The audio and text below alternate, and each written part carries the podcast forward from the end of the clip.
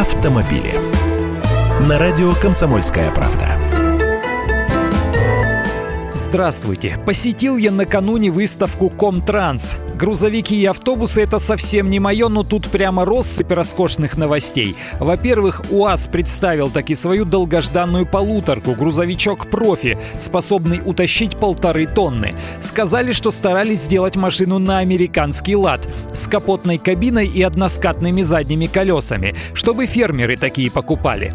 Но полного привода пока нет, хоть это и УАЗ. Впрочем, обещают. Обещают и дизель, но пока есть только бензиновый 149-сильный мотор ЗМЗ и пятиступенчатая механика. На платформу входит 5 евро палет, а цена заметно ниже, чем у «Газели», которая является главным конкурентом. Но ГАЗ тоже не лыком шит.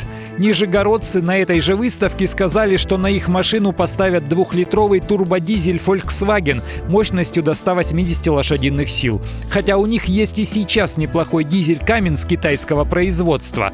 Но главное вовсе не немецкий мотор, все и так к этому шло. ГАЗ с Volkswagen партнеры в Нижнем собирают машины немецкой марки и Шкоды. Дело в том, что к тому мотору можно запросто и автомат приспособить. Вот и говорят, что возможно уже в этом году на «Газелях» появятся автоматические коробки голландской компании Punch Powertrain. КАМАЗы, если что, уже и сейчас комплектуются кабинами, разработанными совместно с Мерседесом, причем российского производства. Вот такие они теперь русские машины. Я Андрей Гречанников, автоэксперт «Комсомольской правды». С удовольствием общаюсь с вами в программе «Дави на газ» по будням в 8 утра по московскому времени.